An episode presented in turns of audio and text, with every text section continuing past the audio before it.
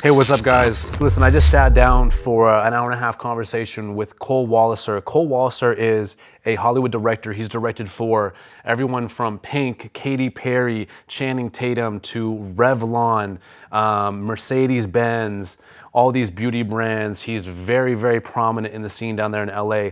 Not only is he prominent down there in LA, he is originally from BC, originally from Richmond, and above all that, a super, super, super genuine and uh, sincere human being that I really enjoyed that conversation with. If you're a creative, definitely check this out. If you're an artist, definitely check this out. If you're someone that just loves digital in general, check this out. It's something that, you know, we love to talk about, but just to actually hear from someone that does it on an extremely high level every day um, was frankly just a blessing. So thank you, Cole, for stopping by. Definitely check this one out. You'll love it. Thank you to Heather in the basement for allowing us to use this amazing space with all these local brands in it. If you know Self Hired, you know that we are located here. We do have our stuff here. Not only do we have our stuff here, there's a ton of local epic brands. Clean Your Soul is here. Definitely come check this out right right here on Cambie. Uh, thank you for letting us use this space. And uh, again, thank you for Cole come checking us out uh, for the time that he spent with us today.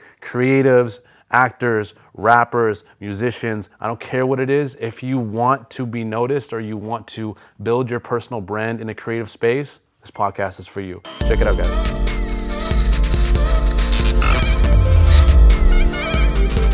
But um, so you know, it's like my my career's existed uh, sort of before social media like really took over. Right. And you know, I, I did. I've been on it for a while, and it's been fun to connect with friends. And it was sort of I made the choice of like, okay, I could like forget this, and I think I would still sort of survive in the industry, um, or I could like really embrace it. You know what I mean? And so I just made the conscious decision to really embrace it and to like view it as an aspect of my job. It's ne- it's the version of networking. Like when I first moved to LA in 2006.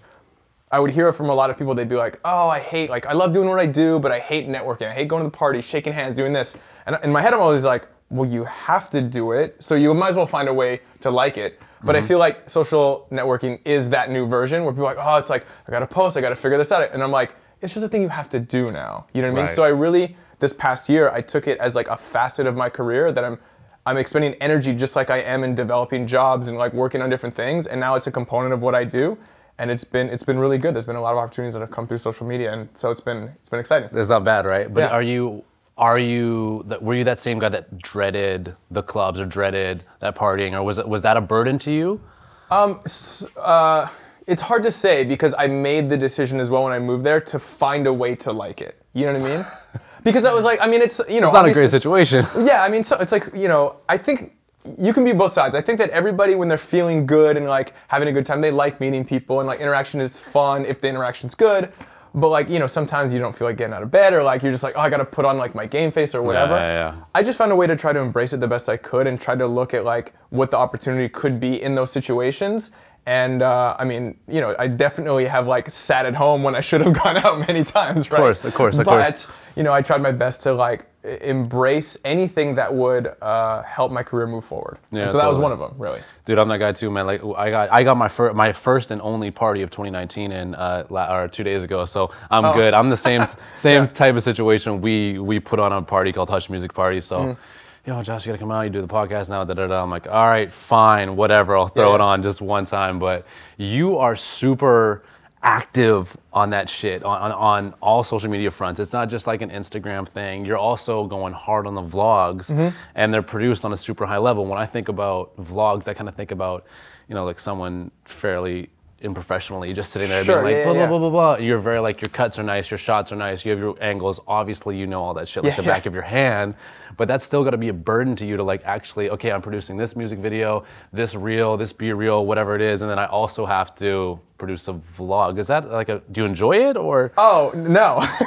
You hate it? No, I mean, okay. So, like, to to be completely transparent, is that I basically had a guy working underneath me this past year who I was like, he was like my employees as an editor. So for that, and I was doing a bunch of stuff with Jenna Dewan, and so he would Hmm. That's how you do it, cut okay. my stuff, he would cut her stuff, Right. and I would sort of like teach him. I mean, he was paid obviously, but I think a part of the idea was like he's trying to be a director and trying to learn uh, as Mentor, much as he can. So I mentee. mentored him a little bit, showed him everything I knew in those things, and we worked together. So he put a lot of the hours in as far as editing goes. Oh my God. I'm obviously out there shooting stuff, you know what I mean? But it's like that's shooting's more fun. Like I like editing, don't get me wrong, but when it comes to like, oh, I went to Catalina for four days and just shot a bunch of random stuff, I'm like, it would just take me forever. You know what I mean? Yeah, like how many, like how much, how much bad shit goes on, right? Like how yeah, much. Oh, to- totally. yeah. Yeah. it's mostly just garbage, right?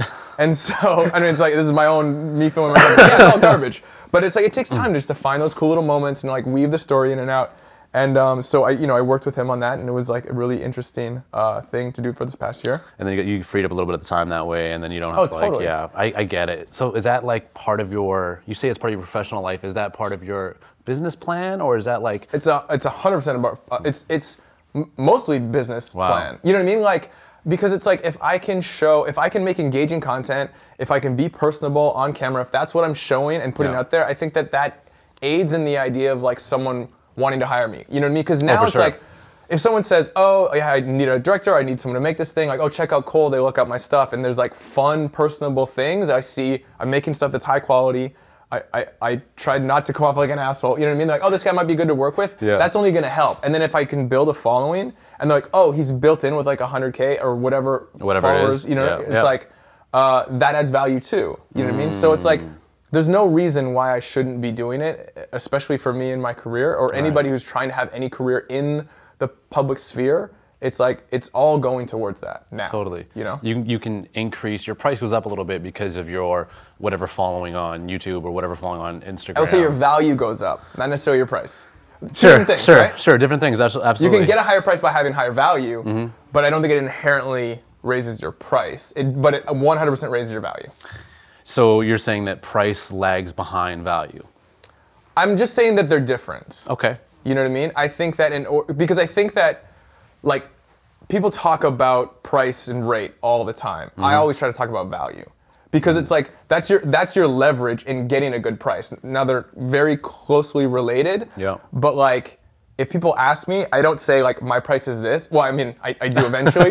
You But, should- like, you should I- say that. what- but in the conversation about like talking about the job, it's like I try to communicate my value. Mm. Like, what am I bringing to it? What like what am I worth to you? Because Right. that's what I can charge. I, I like I can ask for whatever I want to get, but like the question isn't how much do I want? It's how much are you willing to pay me? The market is the market. Exactly, right? And so I add value by X, Y, Z. You know, my career, my past, whatever. Totally. Um, and and I've learned that that's the thing that will actually get you paid better. So Mm-hmm. I, I try not to frame it in like my rate is this because my rate is super variable. You know what I mean? If I want to do a job, it's like I'll do it for super cheap. If this is like a high profile job that like is is risky for the client to hire someone else, my value goes way up. Right. You know what I mean? Because it's like Right. they can't have someone else do it. You're scarce all of a sudden. Exactly, right? Mm, and that depends and that depends on the client, it depends on the job, it depends on the creative. Mm. But if it's a version of that where you are scarce, then that's where you can you add more value and that gives you more a higher price. Very interesting. I think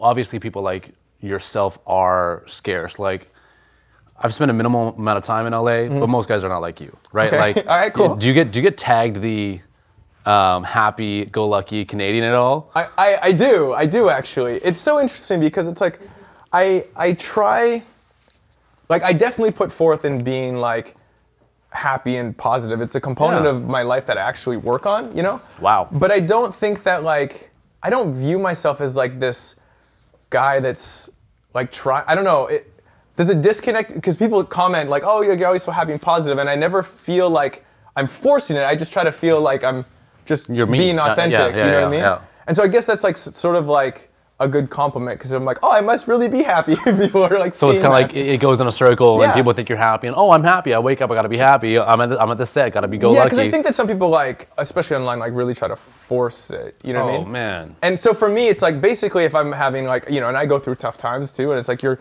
good days, bad days, and whatever, right? But like if it's having a like a shitty time, I'm just like not talking about it. You know what I mean? No, Because it's not sure. Mm, really the thing that I want to like put forward and give energy to and give focus to. But if I'm having a good time, then it's like I'll talk about it. You know? No, and I'll tell you why, right? I couldn't agree more. Listen, man, optimism is the cheat code to life. Like, opti- like Mm-hmm. life is super, you know, malevolent, and there's tons of terrible shit that happens all the time. But it's just like at the end of the day, your perspective is is everything, right? Yeah, absolutely. And obviously that that comes through in your style of filmmaking cool. so much. Like, Yeah. I mean, you you kind of have like um, uh, a bubbly personality, but you also have a bubbly style of directing, and like Sure, yeah. your stuff is like super high energy.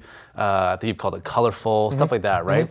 Where did you develop that style? Because if I'm wrong, you, you came up shooting skateboard videos, right? I did, I did. Now, th- what you're shooting now in skateboard videos is a little bit different, a right? A little bit different. How'd you develop that style? Yeah, I wonder if it's a function of like, you know, you talked about my personality being sort of bright and colorful and then also my work. I, I wonder which one influenced the other because a lot of my career I've worked with like female pop stars who are really bright and colorful and like that kind of a thing. So I wonder, maybe it, it could have gone either ways. It's like I was a good match because I had this personality vibe, or it sort of like created my style by working in that uh, section of the That industry a little bit. environment, yeah, mhm. It's hard to say, a little chicken before the egg, but I think that uh, you know, my style as a director definitely came from that history. Like starting with Pink, uh, you know, I worked with her in 2009. I did a bunch of stuff with her. Then I did stuff with Katy, and then I moved to CoverGirl and did beauty stuff with like Pantene and oh man, all of these like beauty brands and stuff like that. Um, so when you like lighting women like that of that caliber is like it's a very specific thing. You know what I mean? Probably tough. It, it is it is a little tough. It's like the margin. There's no margin for error. Yeah, personality, like I don't know, that's tough. Personality, you know what? I, I people say that a lot, and and and but most of the time it's not that bad. Hmm. It just it, it depends so much. It depends on a lot of factors. Again, it's like they're normal people. They have good days and bad days, but like. Actually, I mean, I don't know. There's definitely been days that get cut short because of like per, people are not having fun. so like kinda, kinda not really. But yeah. I mean, it's it's less of like an issue. It's far more an issue just schedule and time. You know, Mm-hmm. their availability.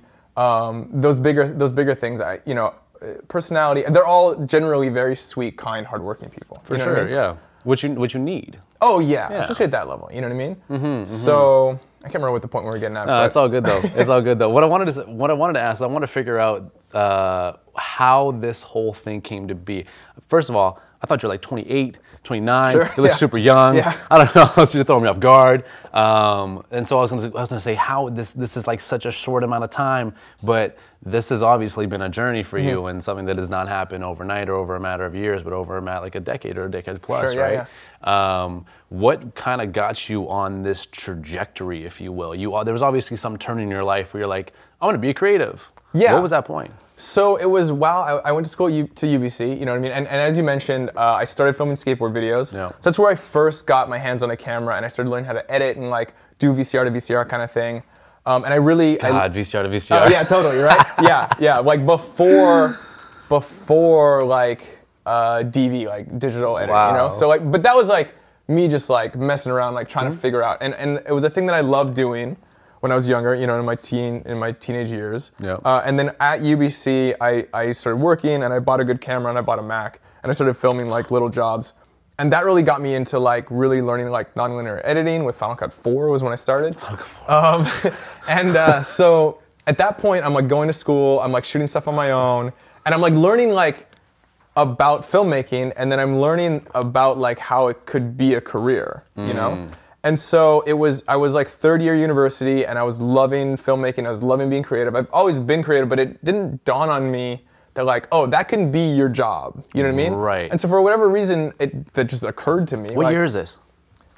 uh, let's see. Ish. I, I graduated 2003, 2004. Wow. So maybe 2002. So this is like before YouTube. This is before Instagram. Before- this oh, is yeah. before Oh, Facebook. yeah. This is before anything. So like back then, we was there internet or no? I'm just kidding. so like back then, we used to like I used to make funny little shorts with my friends, and I would carry around DVDs in my car, and we'd like be at a party, and like, we're like oh like let's see, see the stuff you guys have been doing. We go get the DVD out, like Yeah, watch a couple in, videos. yeah, Yeah, yeah, yeah. totally. So very different way to distribute your content back then. Yep. Um, but uh, but yeah, so so I guess maybe 2002, and I was just kind of like, I, this is what I want to do. I I I would I, I want to at least try to do this as a, as a career. You know what I Mm. mean? And when I made that decision, I was like, okay, I got to go to LA. That those two were tied together. Right, Because right. at that time, I mean, the industry is still very big. Like Hollywood was big in Vancouver, but they weren't hiring directors from Vancouver. Of course so not. you could be like a gaffer grip, work production or whatever. But I was like, I want to Yeah. be the filmmaker. I Yeah, want to be right. the director. You don't want to do lighting. You- Yeah, totally, right? So I was like, well, the only option back then was to go to LA. Uh, and then so it started to figure out like how can I move to LA? How can I get a visa? Do that whole thing. And so that process was a couple years, and then I moved in 2006. Okay, so when so when you decide, first off, was your mom like you're crazy, or was your mom like that's amazing, honey, go do you? I don't know. What were you like, mom? I was like, what do you mean you're moving to LA? she's sitting back there. Uh, I think that um, I, she's always always been super supportive. You know what I mean? So like that was really cool uh, because she, I, I, you know, we've talked about it later, and she's e- expressed her doubts early on because it's like, you know, course. you want your kid to like have a successful life, and Mom, it's I'm like, gonna go rap. Yeah, you're like, I'm gonna gamble with like this thing, and and we know nobody who's done this before, Yeah. but I think I can do it. 'Cause why not? you know what I 'Cause mean? that- yeah. And so it's definitely a risk, but I think she like allowed me to like she gave me some time to be like, okay, like this is what you want to do, like go explore what that's like. And Mm-hmm. I think that you know I started getting little jobs like shooting dance stuff and shooting little things because Right. I, I danced for a large portion of my life as well. So well, hold on. When you take that leap, like Uh-huh. when you take that leap, so you're like, all right, mom, I'm hopping on a plane. You get your stuff together. You try to like work out your finances, or whatever. You hop off the plane. You land in LA. You're like, okay, uh, I'm a director. Hi. Yeah, yeah, yeah, basically. And then nobody answers you because they're just walking by. You're like. Everyone's um, a fucking director, buddy. Yeah, totally. Well, I mean, even more so now because like everybody Yeah, has sorry, cameras. yeah. But like, but even back then, I mean, it was just like the question was always like, well, what have you done? And then you're like, well, nothing. Skate videos. yeah, I, I was really against calling myself a director for a long time Why's that? because I, I, I I've always been sort of like concerned with like there's a lot of people that are really pompous and they'll just like talk they'll just talk the talk in LA especially I mean everywhere really to be honest. Totally. um, and I was like I, it just it, it irked me you know what I mean? And like I really was against I never wanted to come off like that. So for me I was so hesitant almost like a bit to a fault of like I'm directing things, but I'm just like, well, I make more money editing, so I'm an editor. You know what I Mm. mean? Um, it took me a, a while to just be like, all right, like confidently be like, yeah, I'm a director. And it Right. wasn't really until like I made the majority of my income directing that I was like, I feel good about saying this. Interesting that income was that much tied. Yeah, I don't know. I don't know why, but for whatever reason, because I was like, if I'm making my living as an editor, I make 75% or even 60% as an editor. I'm an editor. I'm a fucking editor. That's how I make my living. For Because sure. Mm-hmm. how do you make your living? You're like, I'm an editor. Like, well, I direct a little bit. You know what I mean? Well, like, what does that mean? Yeah. Like, well, I make 40% of my. It doesn't. I know. So for me, to, that switch. But after, I was like, okay, I'm making 60% directing. I'm a I'm a director. director. I don't do anything. I mean, I do other jobs. Yeah. But I'm a director. That's how I make my living. Yeah. And I think that there's like pros and cons because a lot of people are like, oh, you should like speak it into fruition and like do all this stuff. And like I think there's some value to that. But I was just so worried about coming off like a dick, being like, oh yeah, I'm a director, and like, what have you done? Well, I did this one music Thing video with this once, one girl, yeah, yeah, and this I one did this other thing that I also edited, you know. So I was just like, it wasn't until I could like substantially be like, oh, like really back it up. I get it. I get it. like speaking it into fruition is one thing. I'm kind, I'm like similar to you where I'm like you should speak it into fruition inwardly. And like some people some people say that's kind of backwards. Like oh you put it out there and things will come towards you, law of attraction, blah blah blah, all that shit. But what I mean is like you you truly need to believe that you are whatever that thing is Yeah. before you can even have that other discussion. Yeah, and I think it's like a subtle thing on like what you're like. You can't speak into fruition like labels. Like I think you can speak Nope. into fruition like I I am directing. Like I want to be making things. Like tell yourself that and go do it. But like labeling yourself a director is like a bit of a different thing. Well, I don't know. I'm, listen, I'm, a, I'm gonna disagree with you because you can just write into fruition director in your Instagram bio, and in 2019, that's all it takes, yeah, brother. as soon so, as you go save profile, yeah. you're a director, right? Ba-bing. Anyway, totally. so that's that. So you came up doing the skateboard video. You came Mm-hmm. in, then all of a sudden you got blessed with this Katy Perry pink. Sure, yeah. Like how, what, who, when, where. So this is a prime example of like why you should do free gigs. Because I did a gig for free Work and it for led to free. it. Yeah. Okay. So you know the free thing, I, I have a very strong opinion on it. I definitely think you should, but it shouldn't be the majority of your work, obviously. Can't be. Um, yeah, and and I think that like you need to identify when people are. Like it, like you should always offer for free. If someone's asking you to do for free, like you can tell them to go fuck themselves. You know what I mean? Totally. Depending on where you are in your career, what they're doing, like you just need to be very discerning with how you work for free. But I Mm. do think that even people who have careers, it's valuable for them. And I still try to do like one music video for free for like a new artist, where Mm-hmm. it's like keep the cost low and just run out and shoot something fun and go do it. I've done that for the past like couple years, Mm-hmm. you know. Um, but anyway, so my friends were choreographing for Pink for her Funhouse tour. It was their first really big job as choreographers, and they wanted some like behind the scenes footage, footage of them working with Alecia's Pink's name. And so they asked me to like come, and I was like, yeah, I'll come. I'll just Yeah, come no shoot. Yeah, Totally. come so I out. shot for a few, I shot rehearsals for a few days, um, and then I met the tour director. I met some other people, and then they asked me to to come shoot for them, shoot Badass. BTS. That's And then amazing. and then. So they, they brought me in for like five days, and then they needed the opening video of her tour Wow. to be directed because Dave Meyers is like the guy who directs most of her music videos. uh, he was gonna do it, and the budget was like just crazy. Of course, that's what he's used to. And then so they're like, yeah, yeah. They're, they're like, we got 15 grand or something like that, and we need to do this thing. Can Yeah. you do it? And I was like, yeah, of course. 15 right? grand? Hell yeah, yes. totally. You know, so uh, so we did a small little shoot, and that was a start. I did the opening video, I did the closing video, I went on tour and did Mm-hmm. a whole like behind the scenes thing of her life on the road. So it really led to a lot, and it was like, so I was gonna work for free for that couple Yeah. days. And it worked out. Yeah, very, absolutely. very, very well. Like literally, my like uh, uh, the first four or five years of my career were like based off that initial connection and the people that I met working with Pink. Crazy. Are you um, are you a Gary Vee subscriber? I am. I am. Because that's one of the that's one I of got the some Gary things. V's. I got some K Swisses at the house. Hey, Yeah. there you go. Like, that's one of the that's one of the biggest things he says is you know don't be afraid to work for free. Yeah. I mean uh, that's how I actually got to Vancouver, man. As I came over and I was just like, I came to uh, to work for a creative agency, Mm-hmm. um, and I was just like, yep, I'm here. Like I'll do it. Just like whatever, just throw it, throw my way. Yeah. I'm, I'm here. Just acknowledge me here, and let me just keep just throw whatever it is. It's so it's so valuable. I mean, if you have to have that opportunity that will benefit you, you know what I mean. But it's like, I, you know, it's like if someone was like, oh, like Steven Spielberg wants coffee, I'm like, I'm there every day. yes, please, like yeah, I don't it care. It does not matter, you know what I mean? yeah. Yeah. You know. So I'm totally with it. I love it. I think Yeah. the whole idea is is amazing, and there's this whole, especially in Vancouver. Sorry, Vancouver, I shit on you guys a lot, but you know what it is. Uh, I'm from one of the Gulf Islands, so uh, I can, I guess, I can do that.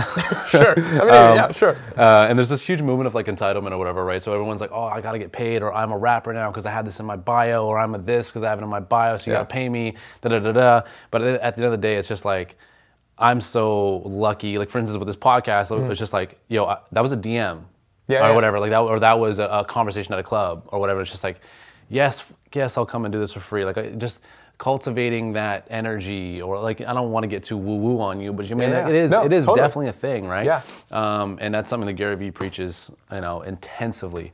Um, so that kind of launched your career a little bit. I love that whole vibe, and maybe that gave yourself the personality and all that. But then, how does that loop back into?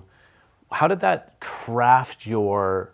I don't want to say creative direction because I feel like that's an overused word. Mm-hmm, But how did that craft your eye for filmmaking, or did it at all, or? Oh, it had it had to have. I mean, it definitely made me learn how to light women. You know, which is again, it's its, its own thing. Yeah. And the cool thing about that is that like once you have like Katy and Pink on your reel, Tough like, to have a girlfriend. Yeah, yeah, no. Um, but I mean, it's like any other female pop star is like, okay, you can light me. Yeah. You know what I mean? Because it's like you've lit and, you've lit some of the best, especially at that time. Like, you know, it's like I mean, they're still obviously super famous, but like they were like really big at that time. So it's just like all the other like stars coming up, female pop stars coming up. It's like, yo, you can light them too, right? That was like I kissed a girl and I liked it time. Just right? after it was it was her California Dreams World Tour.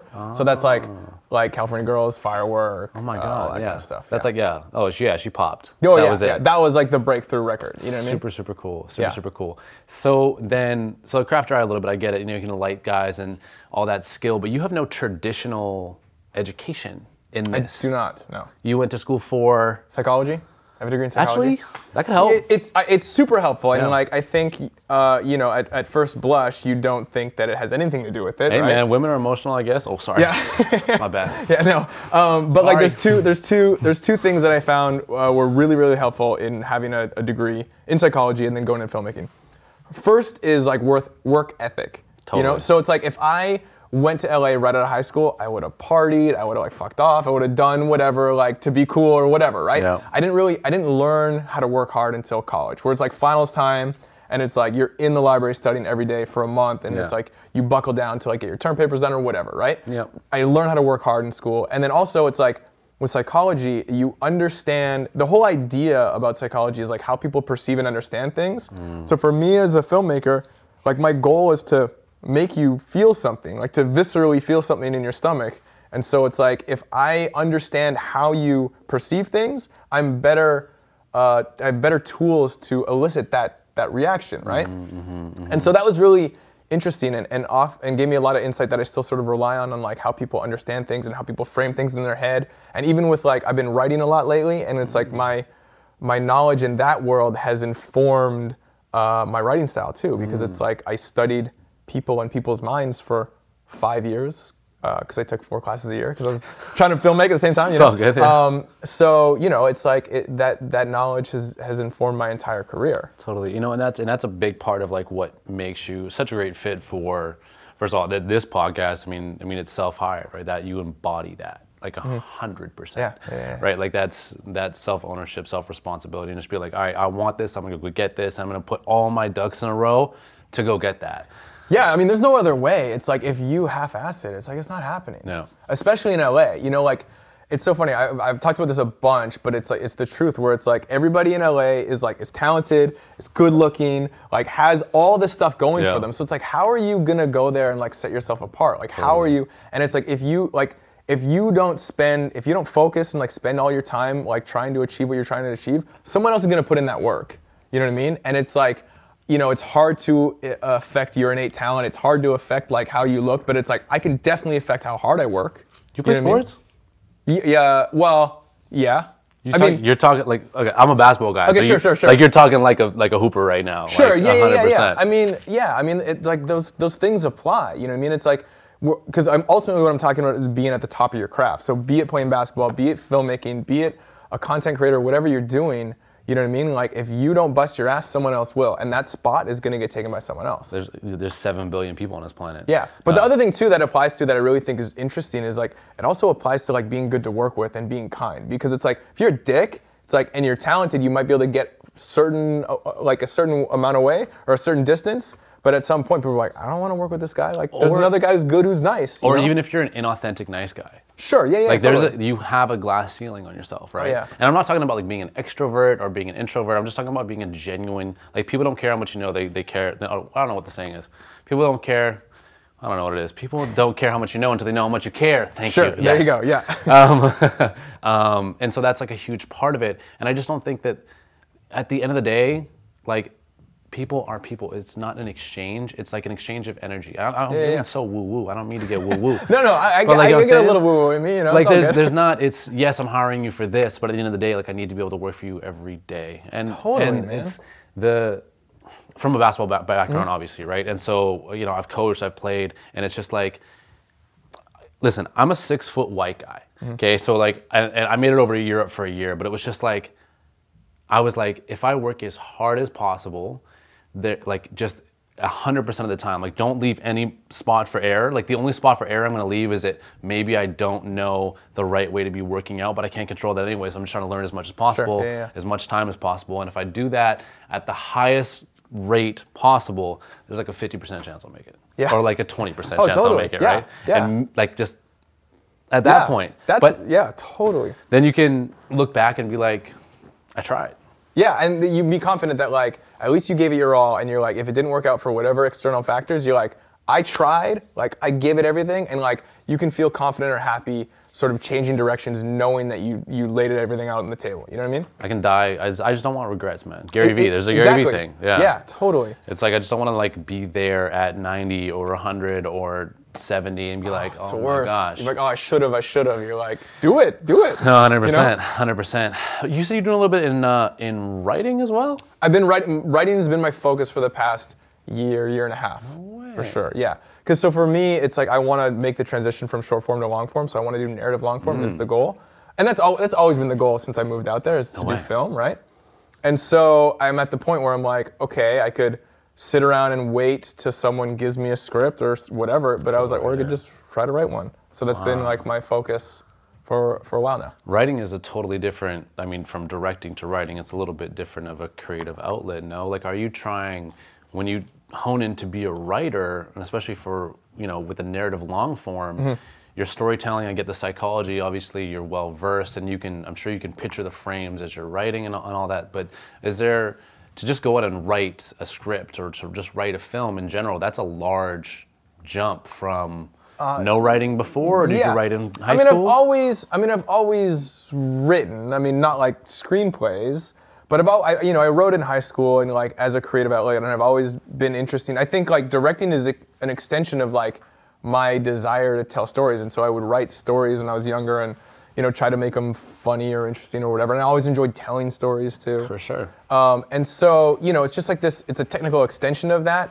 But the skill of writing is like so much different than directing. You have to sort of like, I've had to at least like relearn the technicalities of what that is and what that means. Um, but yeah, so. What does that mean? Like to you, what are the technicalities of writing that you've had a, like a challenge with? Well, uh, you know, it's it's just been like writing a screenplay is a very specific skill, and and so the, at first it's like learning the the formatting of a screenplay. You know what I mean? Right. Like so, like just that those fundamentals. You I know, have no so, fucking clue what you're talking about, but yes, I can I can understand that know, as a different like thing. Exterior, this or that day, Yeah. and like description in this. You know, so you need to learn how it how it it physically is formatted. But then you then you need to learn how to make it good, and that's much more subjective, right? Mm. But like you know, because scenes, it's so interesting because we think that like films are good because they're like real and they portray real life and we feel them and and like they they they make us like feel or think something, right?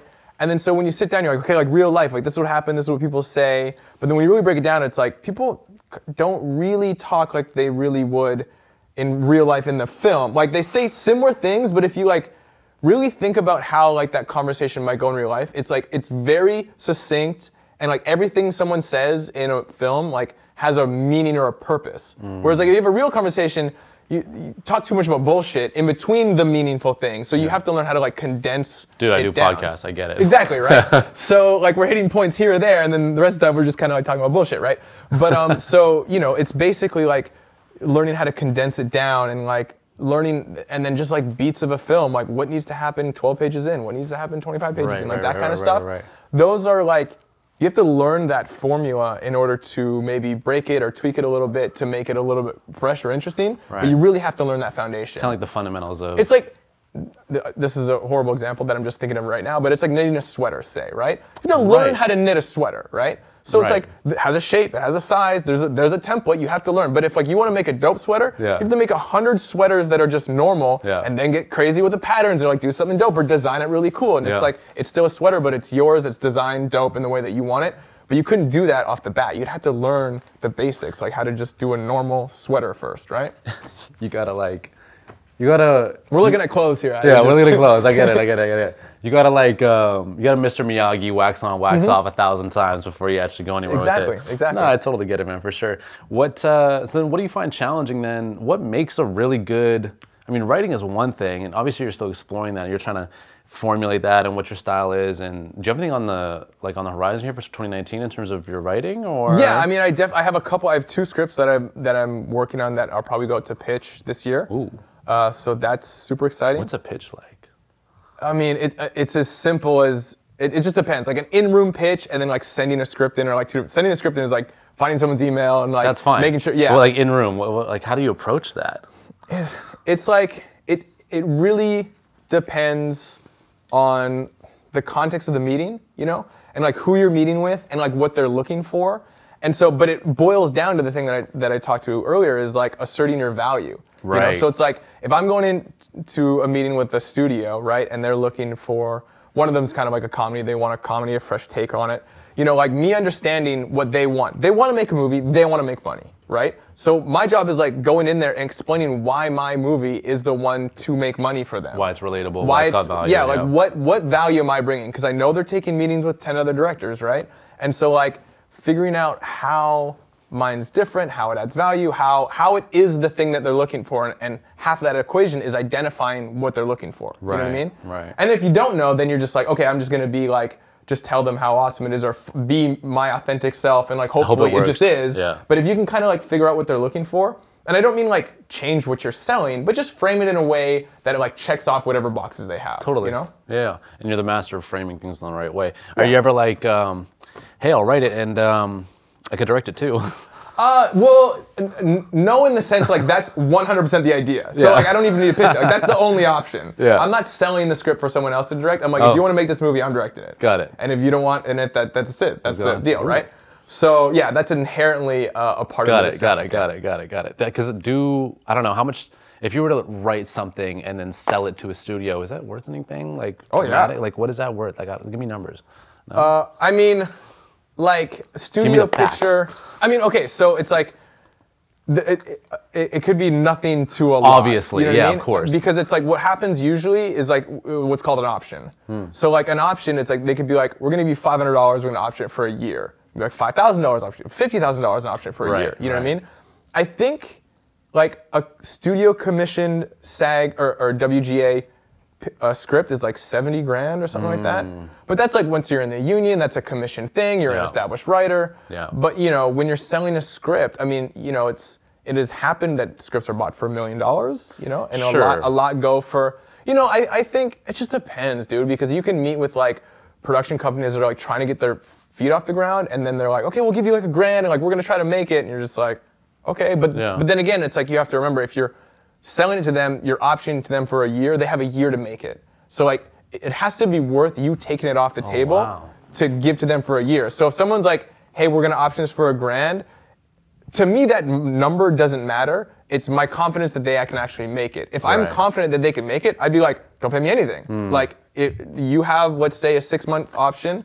Me as a director, go do it. I'll get paid as the writer when it gets made. I'll get paid as the director it gets made. I don't need the option. Yeah, it's fine. Yeah, You know, it's like it's like a bonus check, really. Totally. But then if they're like, oh, option for 50 grand, I'm like, great. Okay, you know what I mean? different different conversation. Yeah, totally.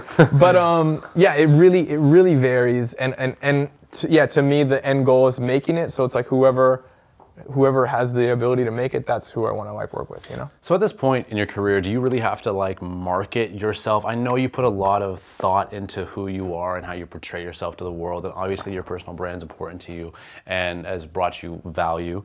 Um, but do you really have to put a lot of thought and and work into getting projects and selecting projects, or is it just kind of like I can pick and choose at this time? I mean, I, I think there's always work that you have to put in to get the next job and to like secure the next job. And it's like for me, I'm still trying to, I want better jobs every time. You know what I mean? So if I get complacent, like some other dude is gonna take my jobs, right? Yeah, but dude, you shot for like Katy Perry. What So, are you well, talking? I- okay, what so is I the will- better job? I, will say this, right? I am fortunate enough that people do call. Yeah, you know what I mean? of course. And so like I think that I I don't need to like chase down I frame this? Not like jobs that I would get anyways, but my network has been because I've been directing for 10 years, I work with people consistently. Mm-hmm. And when they have something, they'll call me and like, that's a job, right? I don't need to chase those down. But like those are the jobs in my mind, I'm like, those are the jobs I already have. I want the better next one I don't have. You know. Right, what I mean? right, right, right, right. And so I'm gonna put in work to get those next jobs. so what are, what is that next job for you now? Um, I mean, more broadcast commercial. Really? Yeah, I think I do a lot of digital stuff, which is great, you know.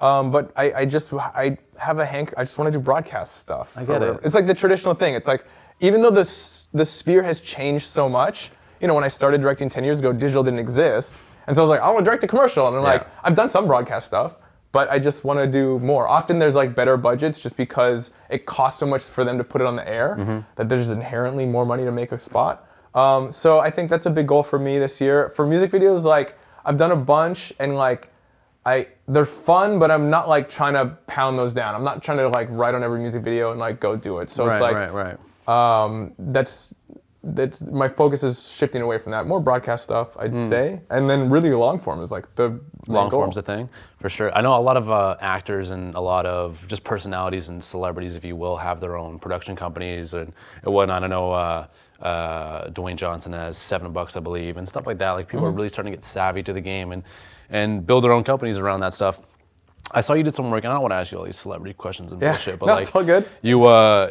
you worked a little bit. I watched your vlog with um, um, Channing Tatum, Mm-hmm. Yeah, and yeah. you. I thought it was hilarious. By the way, your buddy who did the first time acting thing was super Oh, fucking funny.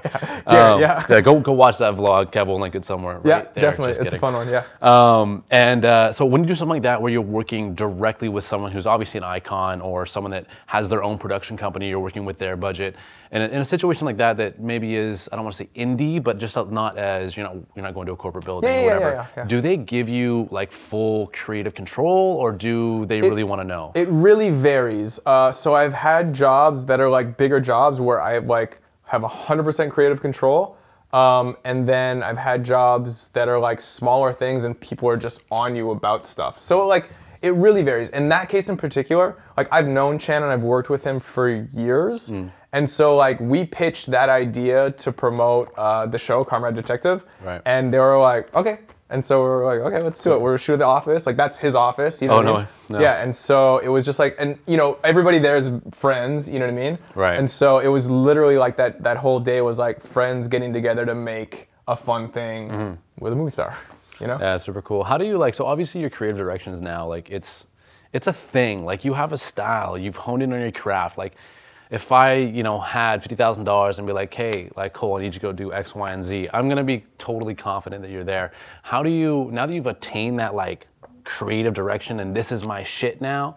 How do you level up in terms of, you know, like I know you're a guy that likes planning. You want to have your show notes. You want to have this or whatever. Like, how do you level up your value? What's really important to you to land those like A A A list, top of the food chain gigs? Um, it's a good question, and I think, I mean, for me, a lot of it is about just being really consistent. All right. You know, and I, and I and I still think like, like I feel like my body of work has some cool stuff in it, but it doesn't have every cool thing in it. You know what I mean? So any job that has something cool that I haven't done, like that excites me, and I'm always I'm always interested in like adding to my reel and adding to my body of work. I've I've made it uh, a thing where I try not to take any job. The reason why I would want to take a job is because it's going to add to my body of work and add to my reel and add to my career. It's Right. not so much like, okay, I mean, yeah, I, I enjoy working and I enjoy making a living working, but if I can figure out a way to do something that is going to be unique or different or like add to my history as a director, that is the thing that interests me. So that I think in, inherently levels it up. If it's like, you know, I haven't shot, uh, you know, um, I mean, I haven't done anything with boats really, like shooting sailboats. A, a Nautica Sure, commercial Cole, would yeah. be cool, right? But Yep. that's the kind of thing, right? So it's like, you know, I have obviously I have a ton of beauty, and it's like, you know, I have beauty stuff that even just that is dope that was on my reel that's not on my reel because it doesn't fit anymore, and there'd be too much. So having a variety of things is good. Um, and so it's not like I need to do more beauty, but I do a ton of it, and I love that, so that's fine. But doing other things that can add to my reel, like I just this past year I've done a bunch of stuff with Mercedes, Right. and that's been really cool because I have no car stuff on my reel. Dope. So you know, we went off-roading with the new G wagons, like shot a bunch of content for that, and so sick, that's yeah. an addition to the reel that that wasn't really there before. So I think that's like a level up in some sense. Um, yeah, so I think it's just doing like expanding your your breadth of work and just doing really high quality content every single time. Right, right, you know? right. Yeah, I mean, like I'm, obviously like a sports guy, so it's just like you, Uh, in the sports world or MMA world or basketball world or whatever, you always want like, hey, let me add this combination, let me add this skill, let me add this, let me add that. Is there like a technical thing that you're missing or you want to hone in on, or or you really is that something you've kind of already been there, done that? I mean, there's all, see the thing is like there's always new technical things Right. and innovations that come out, right? And so it's like the faster you can get it on your reel, the better. Like I do a lot of stuff with this camera system called the Bolt, which is this high-speed camera arm. I do this thing called the Glambot for E for all the red carpets. Sweet. And like that technology came out maybe five years ago, and I started really working with it like two or three years ago. And so now I have a ton of stuff of it of that on my reel, and that's really like taking my reel to another level because it's Totally. like really cool camera movements, super epic slow motion, um, and it's just like it was, yeah. cool visual stuff, right? Yeah, yeah. So you know, I think that whenever there's new technologies that come out, if you can get them on your reel, then that's great, right? Yeah, yeah, yeah. No, I definitely distinctively remember that. You had like a couple, like just those zooms are crazy. Sure, the zooms and the slow mo. Yeah. What? Yeah, How did you do that? it's that? a really cool combo for sure. Super dope, super dope. So then, who's your? So how, sorry, how did the thing with uh, Mercedes Benz come to fruition? That was Oh, through social. Crazy. Through Oh, social. really? Yeah. Damn. Totally. And so that was like that's by far the coolest job I think I've gotten through social. And so I have like a vintage uh, Mercedes G wagon. Whoa, whoa, hold up, pause. does does Mercedes Benz slide in your DMs? Yeah, 100%. to be honest, it was the craziest thing. So I actually wasn't following Mercedes. And so like, you know, you check your like filter DMs every so often. So I'm like on Instagram, whatever. I look at like the filter DMs and I see the little check mark and it's like Mercedes Benz. And I was like, huh, like that's that's interesting. Interesting. So I go like, you know, in the filter like down the way. So I click on it and then it's it's it's the ad agency that runs their social, right? So it's Yeah. someone from the ad agency saying, "We really love your truck. You know, it's super cool. We're doing we're rebranding the G wagon. This was a year and a half ago, um, and we want to do like interesting stories. These stories they called Stronger Than Time." Uh, about the G wagon and its history, we love your truck. We want to do a story on you. So cool. I was like, great. Well, I can shoot all my own stuff, and so I pitched them like a five-day California camping trip. So I drove up and down the coast of California. And you vlogged it. Yeah, I shot all the content. We shot a bunch of stuff for them, serviced it through Mercedes Global website, Mercedes Global socials, Yeah. and then that le- actually, and then Mercedes USA hit me up this past year independently of that. Wow. Yeah, so I, I again on Instagram through the um, Mercedes USA, check. yeah, totally. Through the their marketing manager, like found my thing and again saw my truck and was like, "Hey, that's super dope. We're Sweet. doing X, Y, Z. Do you want to do some more stuff?" And I said, "Of course." Damn. Cool. Um, I drive a uh, like a, a 2010 Volkswagen Jetta. So Volkswagen. Hey, get it, get in them DMs. you know. I like it. I like it a lot. I, it's cool that it brings that value to you. I just we live in such a weird fucking time where it's like directors are famous now, like producers are famous, like yeah, yeah. like Scott Storch, like Dre is obviously an icon, but we know these like all like Metro Boomin is a pop star, and Yeah. like obviously Yeah. like, it's kind of similar parallels now, but you would never think of It's it's You know? so crazy. It's like I, I think of someone like Murda Beatz who's like Yeah, like, what you know it's like he's he has have like a million followers and it's just like but I get it because it's like we all want that. It's I think that's almost like a more appealing lifestyle because it's like you're like you're with all the rappers traveling around but you can sort of still be in the cut with it. Yeah, you know what I mean? yeah. And then, but like their Instagram is so lit because they're on stage with Right. everybody, and it's like more so because you're like a little bit of Drake and like a little bit of Travis Scott because get you're producing yeah. for all of them.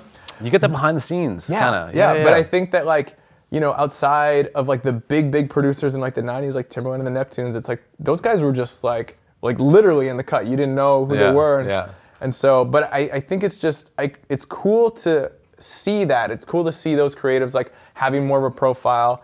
And I think it's sort of like for better or for worse. I don't think that it's in it, it's it, it comes with its own set of issues and and sort of drawbacks, but there's a lot of benefits to it, and so I think it's over. And I mean, it's where we're headed, so I just kind of try to embrace it and think it's cool. as a person that's directly in that space, you uh, directly occupy that space, Mm-hmm. like you're a director that's verified on Instagram. Like sometimes I was like, sometimes just like, what? Yeah, yeah, yeah, Anyways, totally. Like when, like when I first came across your shit, I was like, this guy like, does he sing? Does he rap? He just has sick hair and like, what? He's icon. verified because his hair. Yeah, like I don't get it. yeah, totally. It's, Instagram's it's, a weird place. it's it is interesting because it's like obviously historically directors are literally behind the camera. but you I- don't know them. Yeah, yeah. You, You don't know that, Yeah, and you as- ha- yeah. Aside from like the most famous, famous ones. Steven Spielberg. Yeah, Yeah, Quentin Tarantino. You know, it's like you don't really know who these guys are. Yeah. But I think it's just like cool that that they can have exposure and we can see into their lives a little bit, and then you can connect with them. You know what I mean? Like I've connected with a ton of people like you, and from something like this in the podcast to Mercedes to just random cool people I've met for coffee along the way. It's just like to me, you know, you can meet people that you would have never met, and I think that's awesome.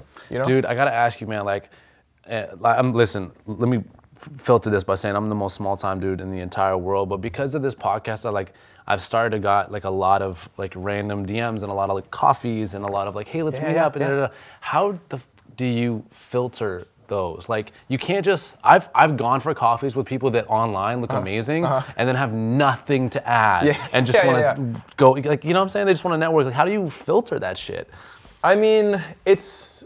I, I'm super selective only because I'm so busy. Thanks you for know I coming mean? by, by the way. Yeah. God damn. No, I'm happy to. I'm happy Yeah. to. Of course, like my hometown, you guys are doing cool. You guys are making content in Vancouver. I love it. About being creative. It's like I'm there 100%. You know what I mean? Appreciate it. But like, you know, for I, I do get a lot of requests to like coffee or intern or this and that. And I, I don't know, I'll usually like I'll respond if I can, you know, and like I'll check out their stuff and I've met people for coffee. It just it's just a vibe thing. I get a vibe that like they really have some questions or like they're if they're doing something like on their own already, that's entices me a little bit more. Like Right. I, I have people that are like, oh, I want to direct. Like, how can I become a director? And then on their page, like nothing to do with directing or filmmaking. And I'm like, I, I'm not gonna show you the basics. Yeah. But like, you know, some people are like, oh, check out my reel, or like, I've done this or that or whatever, and I'll look at their stuff, and I'm like, oh, they're they're like doing their own thing, they're into it, they're already spending energy trying to learn this craft. I'm happy to sit down with them because I never went to film school. I learned a lot from people sitting down with me and explaining stuff and talking. So I'm always trying to like give back in that sense if Mm-hmm. I can. Um, so like if you're doing something and like you're around LA, it's like I'll, I'll try to meet for coffee if I can. Yeah, I mean, like, dude, you're you're a director. You must have like actors and photographers and all these creatives like constantly try to like court your attention. No? I mean, like, I, I do get messages. Dude, but go it's not Hol- like, go Hollywood on me one time. It's, Like, it's come not on. That, it's not that bad. I mean, it's like you know, you have obviously there's exposure because of Instagram. You know what I mean? It's like people see what I'm doing, right? And I think that, uh, I mean, I do get requests, but you know, it's like I'm not entitled to answer or say yes. So you know, it's like I'll, I'll be nice and I, you know, I don't know. It's just like Yeah. Always, I don't know. Polite Canadian. Yeah, again. yeah, exactly. Yeah. The polite guy, like, oh, thank you, or like, Yeah. you know, like, I don't know if I have time. I don't wanna to hurt your feelings, Yeah, I mean, like- I, I don't think it's a weird thing that like, you know, my time is a little limited for all of that stuff. So if I say I don't have time, if you're offended, like I don't know, go fuck off, right? Like, No, and if know. you're if you're offended, like you just don't get it. Yeah, like, totally. like time is absolutely 100% the most valuable resource ever. And if once you get to a certain level, you start to understand that a lot. Like, but dude, you go to LA. If I go to LA, if I go to LA right now, Mm-hmm. and I get off the air, I get off the, air, the airplane, all right, and I go to a Denny's, Mm-hmm. the person serving me pancakes is gonna be a fucking actor. I guarantee it. Uh, yeah, yeah, definitely, So yeah. like, there's so many of these people. Yeah, yeah. I mean, but uh, most don't have like, like the most aren't in people. It's just like a few of them are like in everybody's DM. You know what I mean? It's not like everybody's DMing everybody to try to like get DM something. sluts, I know them. Yeah. exactly, right? There's traps everywhere. totally. Gotta So- watch your feet out here, folks. Yeah, definitely. So you know, and, and I think, and, and for me, I can I can usually tell if you can tell pretty quick if they're like genuine or just idiots or whatever, you know. Yeah, And I just yeah. respond appropriately. If you're nice and thoughtful and and seem to be respectful, uh, you know, I'll I'll see what I can do, right? Mm-hmm, right? So, Cole, you, I, is, we got so deep into like Cole the person. I want to get the reason why I want people like you on and not like I don't necessarily want the stars, so to speak. Like I want the people that are behind that. Like we had uh, uh, Manila Grey is a big act coming out of BC right now, and we had Azell, who's the, you know. Uh, who's essentially well he's their producer but he's also their Yeah. manager right and i want those people on Sure, so we yeah. can dig into you know uh, personalities are great but the mechanics of shit is way more interesting right so i want to kind of pivot a little bit there what makes like we look at music videos have changed so much Mm-hmm. like i remember just being a kid and be like when RapCity used to come on, it was like that was the shit, and you'd see Yeah, like yeah, the yeah. little like the credits in the bottom. You don't have that anymore, right? And like those spots were super valuable. And I remember there was like uh, I remember seeing Madchild and Swollen Members for the first time on like Mm-hmm. Yeah. TV, and I was like, oh my god, Yeah. like they have made it. They're Hollywood now, Yeah. and now it's just like anyone can throw up a music video. Are music videos? Do they still have the same value that they used to? Obviously, the budgets have gone down, but yeah, like yeah, budgets have definitely gone down. Va- uh, it's it's hard to say because the values just changed, you know. So like for a, I, I think it's actually coming back up. Like for a long time, obviously you know historically it's super valuable. Like when they had millions of dollars and those were like the main marketing tool for a song. And then the whole industry changed and we all went digital. And then you know the record industry was like figuring out how to be sustainable. And music videos just took a tank because it was this period before YouTube was super big, but the record industry was tanking. That like music videos just kind of went away for a second. this is like 2004, 2000, 2000. What's Yeah, 2004 to 2008, say, Right. I guess maybe. I don't know. sure. Um, but like in that time, uh, there was no way. t- there was no like tangible way to push videos out because it was like all reality on MTV. Oh God, you know, yeah. but but around 2008, 9, 10. YouTube started becoming just more substantial in people's lives, and then and then you know we're getting a lot of views and a lot of exposures on music Yeah. videos. Like those were some of the first things that like really really popped, and people would like watch them a lot. Um, and so after that happened, and then you could start monetizing them, you know, because if you have a successful music video, it's like it can easily pay for itself and some. You know Sure. If you're getting into the hundreds of millions. yeah, of you're talking about right? hundreds of millions of views. You're talking Yeah. Rihanna. You're talking Eminem here. Like you know. Yeah, but still, you know what I mean? Like, I think what's interesting is that before, like, the record labels didn't really have a tangible way to pay for those. Yeah. And so now they're like, okay, and it started to be like, okay, we'll spend a million dollars because if we get 100 million views or whatever, like, that equates to like that much, and then that's that much exposure. So I think that YouTube really brought music videos back. And so, you know, as far as like the financial end of it, it's like, it's always in flux as far as like ad rates or whatever. Right. But there is a platform now, and it's and it's on YouTube and it's online. You know? Totally. So I think that there's a resurgence, especially now that you can make music videos for much cheaper. Everybody has them, which again is a better for worse thing. You know what I mean? Yeah. But um, it's just the way it's just the way it is. So I think it's almost like returned its value, where it's like can be a really good marketing tool. It actually can potentially recoup your investment for paying for one. If you're big enough, yeah. yeah, yeah, yeah. I mean, like Or I if get, you're small yeah. enough and you only spend a thousand dollars, like you Or can if you do it for free with your too, right? iPhone, like you can do that too. Yeah. Oh my God, you see a Lil Dicky's thing with the uh, oh my Which God. one? No, look at Little Yeah, Dicky. yeah, is? course, okay, of word. Okay, yeah. cool. I thought I was you're looking at me like I'm crazy. No, What's this guy because I'm talking like, about? well, which one are you talking about? No, know. the um, uh, Save That Money. He made he that? made a music Oh, video yeah, for yeah, no yeah, money. Yeah, yeah, yeah, yeah, yeah, yeah. so Yeah. epic. I think that might have been the first one. I think when they were reporting about that, um, I, that was might have been the first time I, I saw him. Yeah, that was the first. Yeah, that was So I was like, 100. who is this guy? We're making a music video, and the premise is no money. Can we please come on your yacht Yeah. for 30 yeah, seconds? yeah. We have Ten- these we're gonna be here- girls. yeah, yeah, yeah. Just let us. I'm a rapper. Yeah. I'm a Jewish rapper Uh, it was a so BCom ama- degree. it was amazing. He's like just going to like rich people's lawns and like let's just rap in front of your lawn for half an hour. I totally love like, it, man. uh, okay. No, but then yes, come on. Um, So that the whole dynamic has totally changed, been flipped on its head. Obviously, streaming has disrupted everything. Um, does that change how networks even look at this these type of things? Do people, for instance, you, you know, you have to you don't have to throw out your numbers here, but mm-hmm. like directors obviously used to get paid more, mm-hmm. and has that narrowed the field in terms of what you can get for a director, or because so that's one kind of mm-hmm. hyperact like that's one force pushing it one way, and then the other force pushing it the other way. And I'm trying to find the equilibrium here. I'm, I'm a finance guy, sorry. Sure, yeah, yeah. Um, is there's so much ease of access, so everyone can be a director now. So there's so many. Maybe there's more influx at the bottom, but all these guys, all of a sudden, the paycheck has gone way down. Where is the equilibrium? Is there more directors, or, or is there less of them, and they're better? Is there more and they're Well, I, worse? what I would argue, I think that the your second situation is actually uh, due to more people making content, so there is more directors. You know what I mean? So like, so so what there what has happened is like, yeah, the budgets have shrinked. You know, if we're talking like top top echelon, it's like those have kind of stayed the same for like big big acts and like Yeah. big directors, right? But then the rest has gotten squished down, but they're making so much more. Everybody has a music video, everybody has content to make. So there's so many more jobs, right? So maybe they don't pay as much, but you're doing them more often. You know what I mean? You're, you're sort of doing them quicker uh, so you can do more in a year, which is, uh, again, like good and bad. Um, and then in, in turn, there's just so many more directors because there's so much more work. Right. So I think overall it's like a really good thing because there is so much work now. Like everybody wants content, everybody wants to do something. So that's a good thing, right?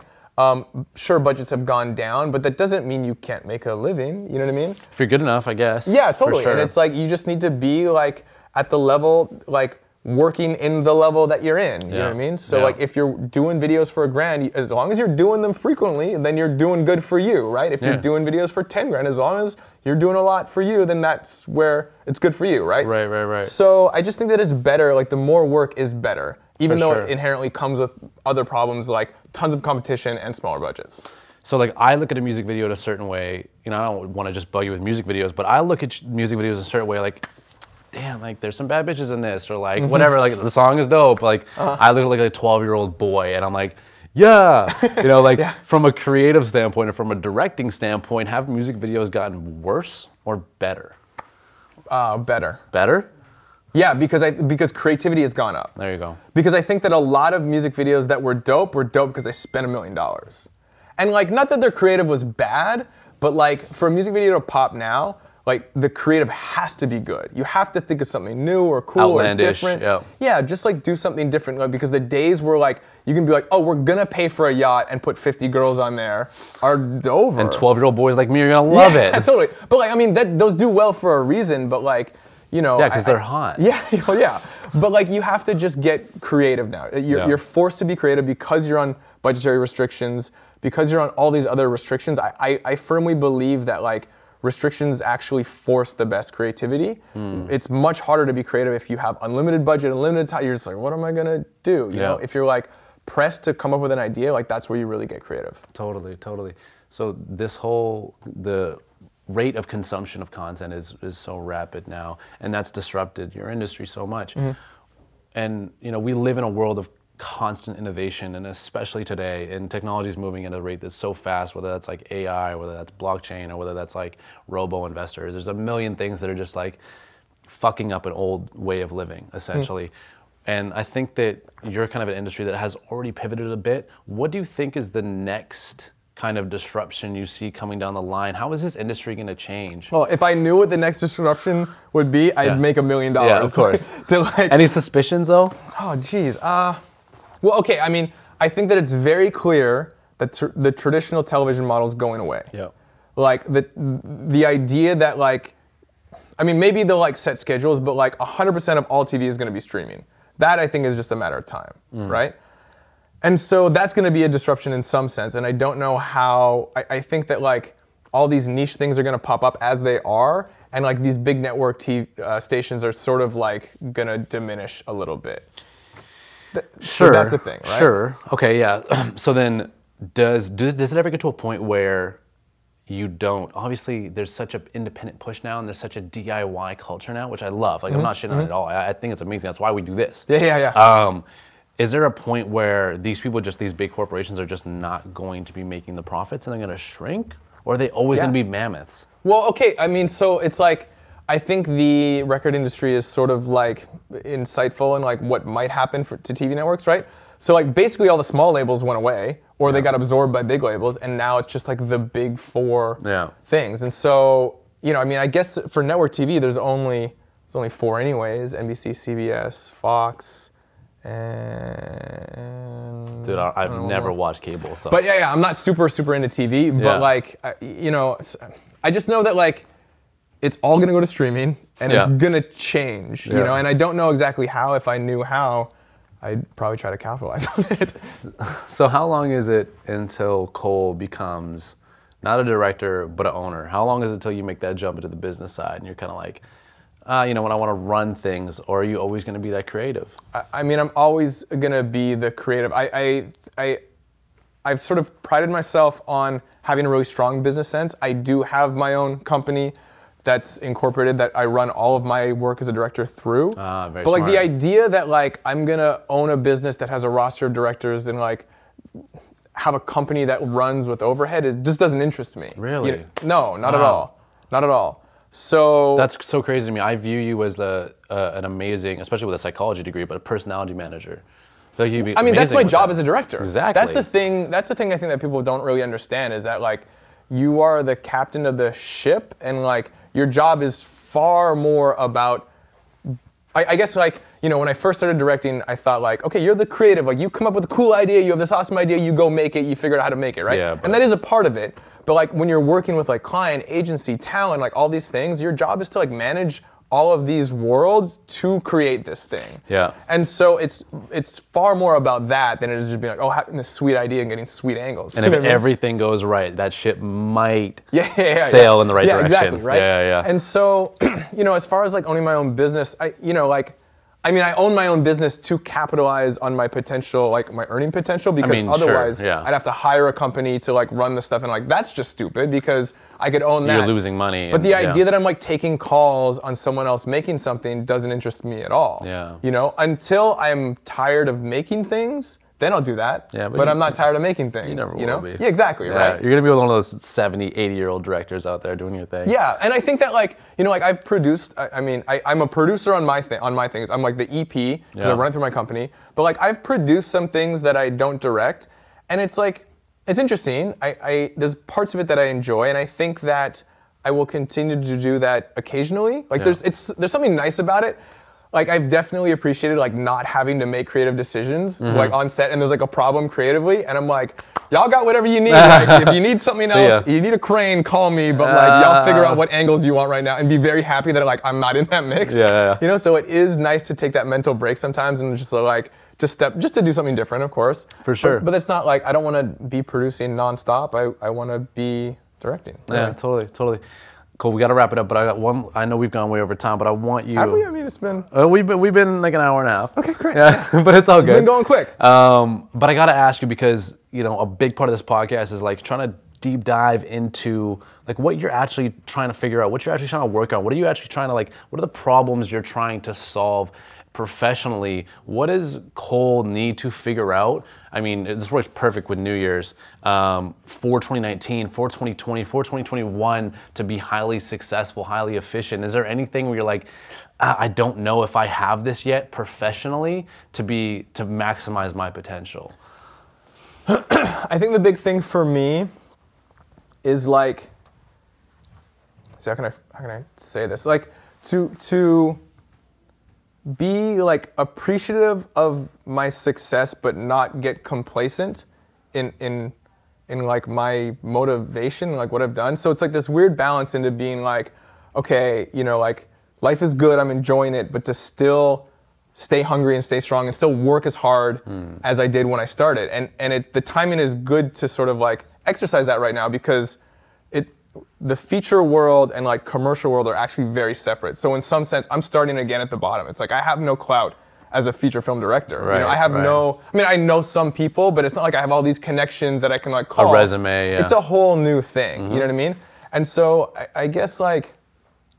Yeah, I don't know. It's like I, but that's like exciting to me. Like I- Totally. I, look back at my early years in LA, like it was so exciting because it's like the potential was limitless. It's like Right. you could do anything. It's like you mm-hmm. get to LA and you're like, oh, this whole world's here. It's like Yeah. I can find my own way anywhere, you know. And so there's a bit of that right now, but I think that's super valuable because there.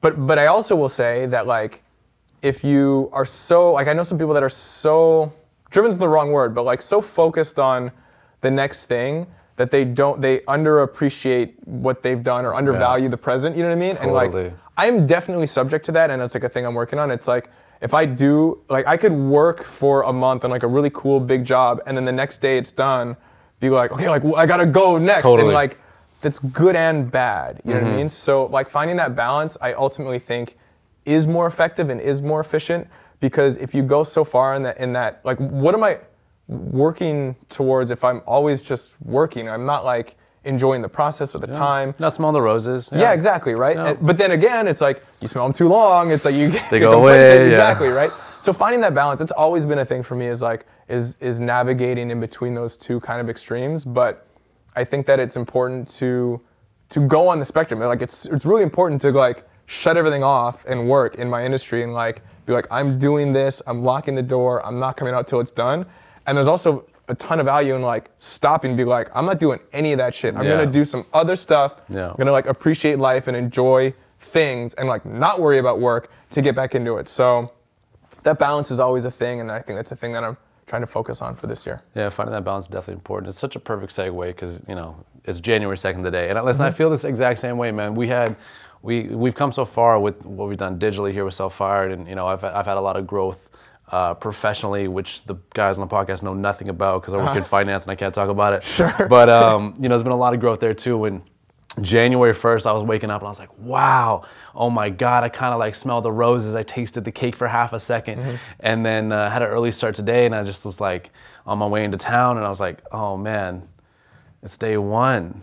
Like it's really day one. Day one. And then part of me is like, oh man, I'm, I'm really not anywhere. But at the same time, I've done so much, but at the same time, there's so much anxiety around being at day one, but there's also excitement. It's like Sure, you don't get the good without the bad, and there's this yeah, yeah. push and this this pull. I Yeah. the same thing when I sit down for a second, or like I don't even like taking.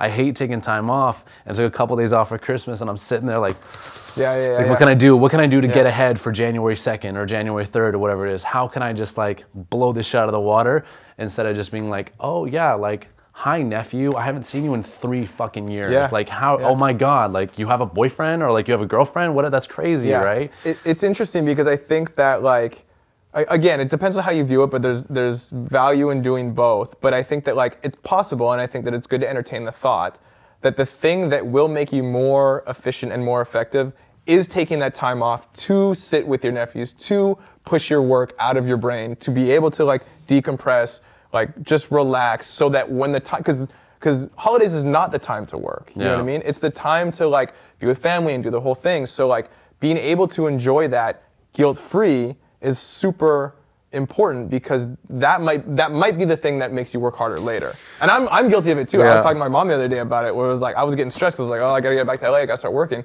You know, but I've always been trying. I've been trying to do my best to just like be present and enjoy the time. I get it, man. I totally do. But like at the same time, I love being that guy that's like works on Christmas, or like I love being that guy that like is in the gym Friday nights, or like whatever. I, I did. I mean, I, I, I have been, and I think that it's good to do that sometimes. But like, I don't, I don't think that that like, I don't think that it actually makes you more effective. I think it makes you less effective overall. I think you're totally right. I think you Yeah. think that like this is what I got to do, and on some level, it is. Like it's not bad to do that here and there, but I don't think the idea that like you always have to be working to to be successful is like the the way to make you successful. Even though, despite earlier in this podcast, I mentioned that like you got to work harder than anybody else, Yeah. right?